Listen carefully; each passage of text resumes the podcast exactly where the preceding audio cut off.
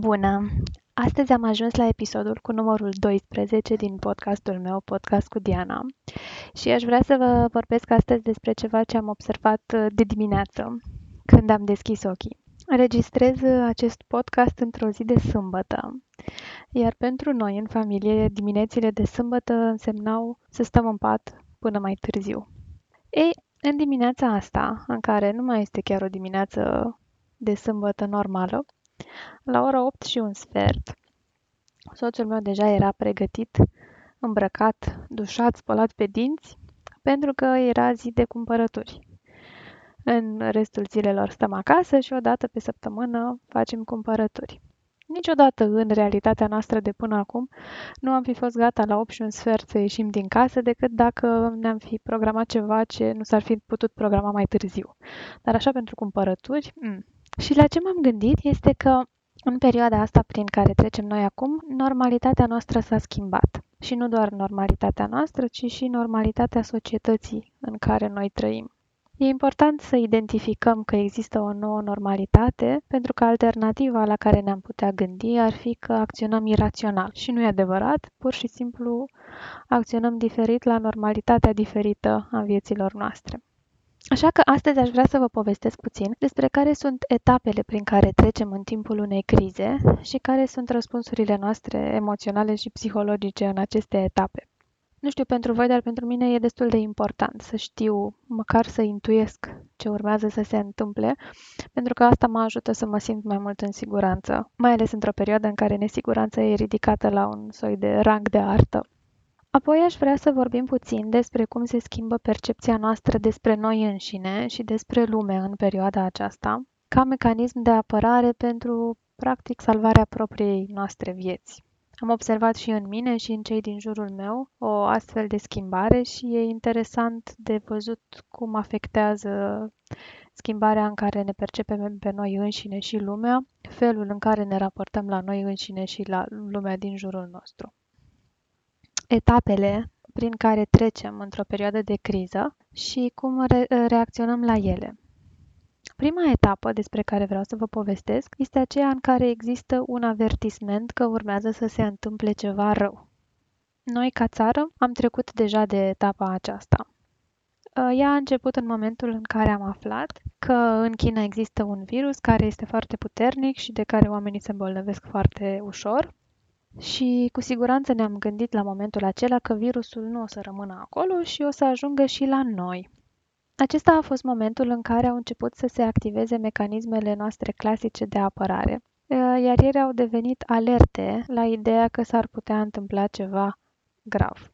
Fie că vorbim despre negare, fie că ni s-a părut uh, simpatic să facem glume pe seama virusului, toate astfel de reacții vin dintr-un mecanism de apărare care este declanșat și foarte, foarte intens folosit în această perioadă.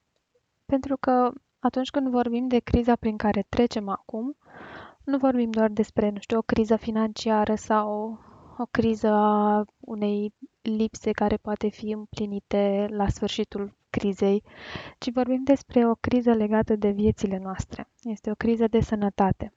E o criză care ține de supraviețuire. Și asta ne apasă cele mai profunde butoane. Da, în principal butonul pe care scrie mare, frică de moarte. Ok, după ce trece această etapă de avertisment că se va întâmpla ceva rău sau că se apropie de noi ceva rău, sună alarma. Alarma la noi uh, a sunat atunci când am avut primul caz de coronavirus anunțat. Da, atunci era evident că a ajuns și la noi și dacă voiam să facem o comparație cu ce e la noi și ce e prin alte țări în care primul caz fusese acum ceva vreme, alarma suna și mai tare. Acesta este momentul în care crește anxietatea populației și mecanismele de apărare de mai devreme fie se amplifică, fie se schimbă în unele mai profunde, pentru că suntem temători, ne e frică pentru viețile noastre, pentru supraviețuirea noastră. Este momentul în care vedem ce am văzut în magazinele cu rafturile goale, oameni care au cumpărat toată drojdia, toată făina, oameni bulucindu-se să cumpere hârtie igienică, comportamente pe care în mod normal le-am uh, catalogat ca fiind iraționale, acum nu sunt iraționale, sunt pur și simplu normale într-o altă normalitate. din cauza anxietății uh, ridicate, oamenii reacționează astfel. După perioada lungă în care ne pregătim, apare și impactul. Noi, ca țară, am intrat poate un pic în zona de impact. Numărul cazurilor și la noi s-a înmulțit și au început să apară și decesele. Iar în momentul în care suntem loviți cu adevărat de acest impact, de scenariul rău, răspunsurile noastre emoționale devin foarte rapide. Nivelul anxietății mai scade și intervine nevoia de a face ceva. Reacționăm rapid, imediat, la lucrurile care se întâmplă în jurul nostru. Acesta este și momentul în care apar eroi, oamenii care salvează alți oameni, oamenii care fac lucruri minunate, care susțin, care ajută, care donează, care creează, care își oferă serviciile lor, care se pun pe ei în pericol pentru a-i ajuta pe alții. Putem să ne amintim un pic de o altă criză prin care am trecut și anume criza de la colectiv, în timpul impactului, iar impactul a durat sau a avut loc în noaptea aceea și a mai durat um, și câteva săptămâni apoi, au fost foarte mulți oameni care au îmbrăcat hainele de eroi. Au fost oameni care au intrat în club în noaptea aia după alți oameni și i-au scos afară. Unii dintre ei și-au pierdut viața salvându-i pe ceilalți. Au fost oameni care au făcut voluntariat în spitale, oameni care au donat materiale, oameni care le-au dus, oameni care au oferit mâncare uh, rudelor celor internați, victimelor oameni care au oferit consiliere psihologică atunci la nivel de țară, practic. Toți acești eroi apar în perioada asta pentru că e mare, mare nevoie de ei și pe de altă parte și ei, noi oamenii, avem nevoie să facem ceva acum. Dacă ne uităm acum, eu m-am uitat în social media zilele astea căutând uh, știri uh, pozitive despre carantina și despre criza prin care trecem. Am văzut oameni care au inventat sisteme de adaptare pentru măștile de respirație. Am văzut oameni care au construit materiale de protecție pentru medici, viziere, măști, oameni care au făcut voluntariat pentru asta, oameni care au donat bani, oameni care le-au dus în spitale, oameni care își pun practic sănătatea lor la bătaie pentru a sprijini societatea și pe ceilalți. Ei sunt eroi despre care vorbesc. După ce trece impactul, um, apare etapa de salvare și de inventariere și asta este perioada în care trecem printre extremele emoționale. Ne bucurăm pentru că am putut salva ceva, uh, ne bucurăm că a trecut momentul cel mai greu și asta e momentul în care simțim bucurie intensă. Apoi începem să simțim foarte multă frică, ne întrebăm dacă se întoarce virusul sau simțim tristețe pentru toate lucrurile pe care le-am pierdut sau pe care nu le-am putut salva. Trecem foarte ușor de la o extremă la cealaltă. E și perioada pe care specialiștii o denumesc luna de miere, în care arătăm apreciere celor din jurul nostru și recunoștință pentru tot ceea ce au făcut în etapa anterioară. Arătăm și recunoștință pentru lucrurile pe care am reușit să le salvăm și pe care am reușit să le construim în perioada anterioară și cred că, dată fiind situația în care noi acum suntem izolați fizic, cred că vom avea o etapă a, a lunei de miere foarte intensă, da, odată ce va trece impactul.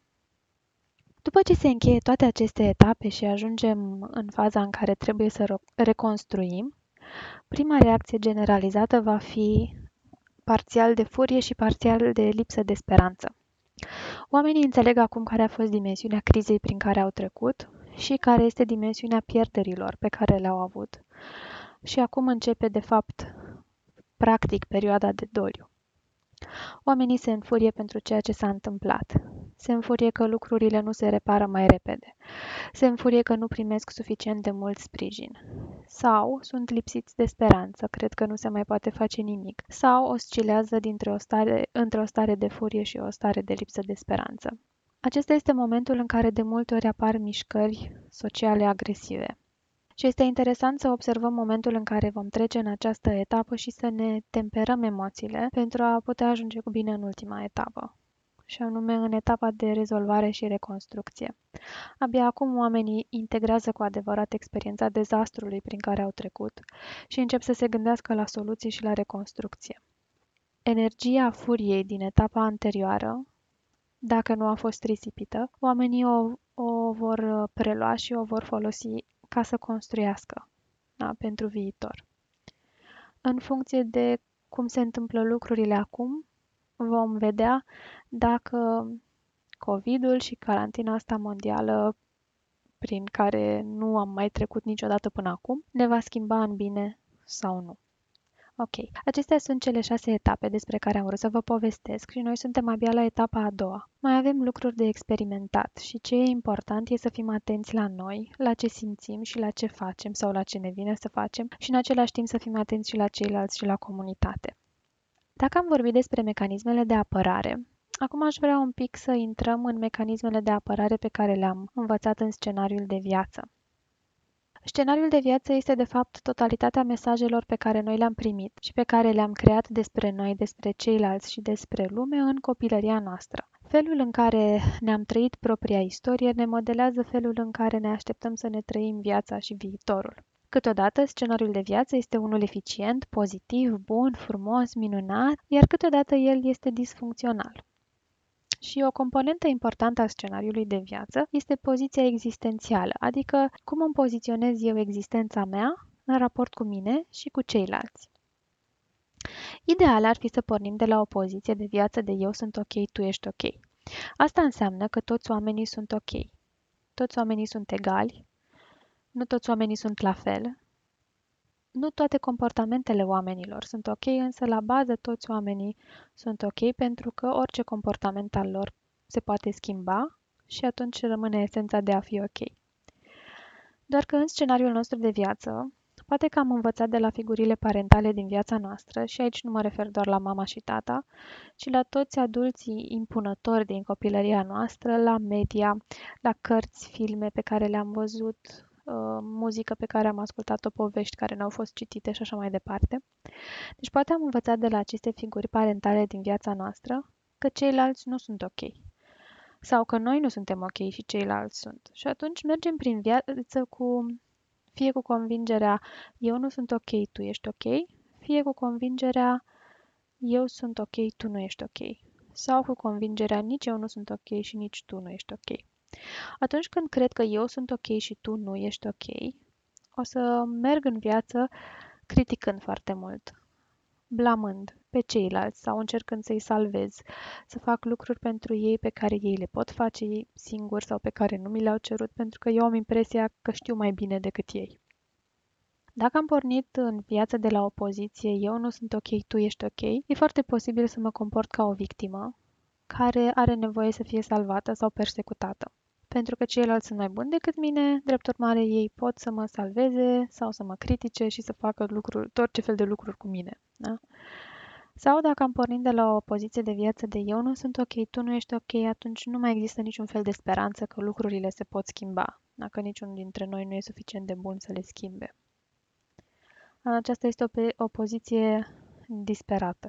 Atunci când funcționăm dintr-una dintre aceste poziții de viață disfuncționale, adică eu nu sunt ok, tu ești ok, sau eu sunt ok, tu nu ești ok, sau eu nu sunt ok, tu nu ești ok, acesta este momentul în care practic ieșim din comunitate și nu mai depunem eforturi comune pentru a trece prin această criză. Practic ce vrem noi să facem este să ne salvăm pe noi și o facem prin feluri diferite. De exemplu, dacă pornim de la o poziție de viață, eu sunt ok și tu nu ești, voi considera că am o poziție privilegiată în viață și atunci nu o să mă intereseze despre tine. Da? Nu o să conteze. O să ies, o să mă duc la farmacie și o să-mi spună farmacista, știți, avem 150 de măști, am primit și eu o să le cumpăr pe toate pentru că nu mă interesează de ceilalți și mai mult decât atât, poate o să-i dau 50 de lei farmacistei și o să o rog, știți, când mai primiți să mă sunați că vin și le iau direct. Asta este o poziție de viață în care eu mă consider mai bună decât ceilalți și mă consider privilegiată. Dacă pornesc de la o poziție de, vre- de viață eu nu sunt ok, tu ești ok, voi considera că este de datoria ta să te protejezi pe tine și să mă protejezi și pe mine. Așa că eu o să-mi văd de viața mea ca și până acum, pentru că oricum sunt lipsită de putere și de opțiuni și o să te las pe tine să mă protejezi. Eu sunt o victimă, nu am putere de decizie și lucrurile pur și simplu se întâmplă. Și apoi mai există și poziția de viață, eu nu sunt ok, tu nu ești ok.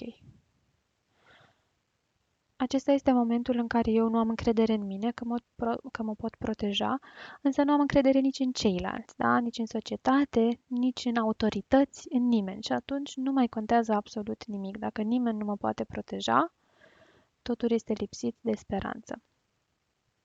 Este o poziție de disperare în care chiar nu mai contează dacă stai în casă sau ești afară, pentru că rezultatul e oricum îngrozitor și oricum nu are nimeni niciun fel de control um, pentru a face lucrurile să fie mai bine. Puteți observa la voi în ce fel vă raportați la voi și la lume în această perioadă și dacă identificați comportamente care nu vă sunt utile, puteți să le schimbați mai ușor atunci când știți de unde vin.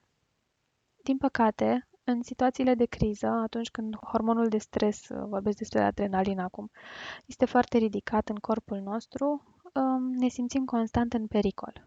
Și atunci când ne simțim în pericol, este mult mai ușor să ne întoarcem în scenariul nostru de viață, care oricât de disfuncțional ar fi, este o, o matcă de securitate. Da? De acolo am pornit, aia e siguranța pe care noi o știm. Și dacă m-am întors în scenariul meu de viață disfuncțional, e posibil și să caut mesaje care să-l întrețină. Poate că v-ați observat și pe voi sau poate că i-ați observat pe ceilalți căutând acele știri care să confirme anumite convingeri. Dacă ar fi să ne raportăm efectiv la cele trei poziții disfuncționale despre care am vorbit mai devreme, putem observa dacă nu cumva căutăm mesaje și informații care să le susțină. De exemplu, dacă mă uit la televizor, e posibil să caut de pe un canal pe altul până o să găsesc o știre care să susțină mesajul pe care eu oricum îl am și să-l și întărească. Sau ce mai pot face este că mă pot, uh, pot căuta printre oamenii din jurul meu sau printre prieteni oameni care să aibă convingeri similare cu ale mele, astfel încât să îmi uh, întăresc scenariul de viață și poziția inițială.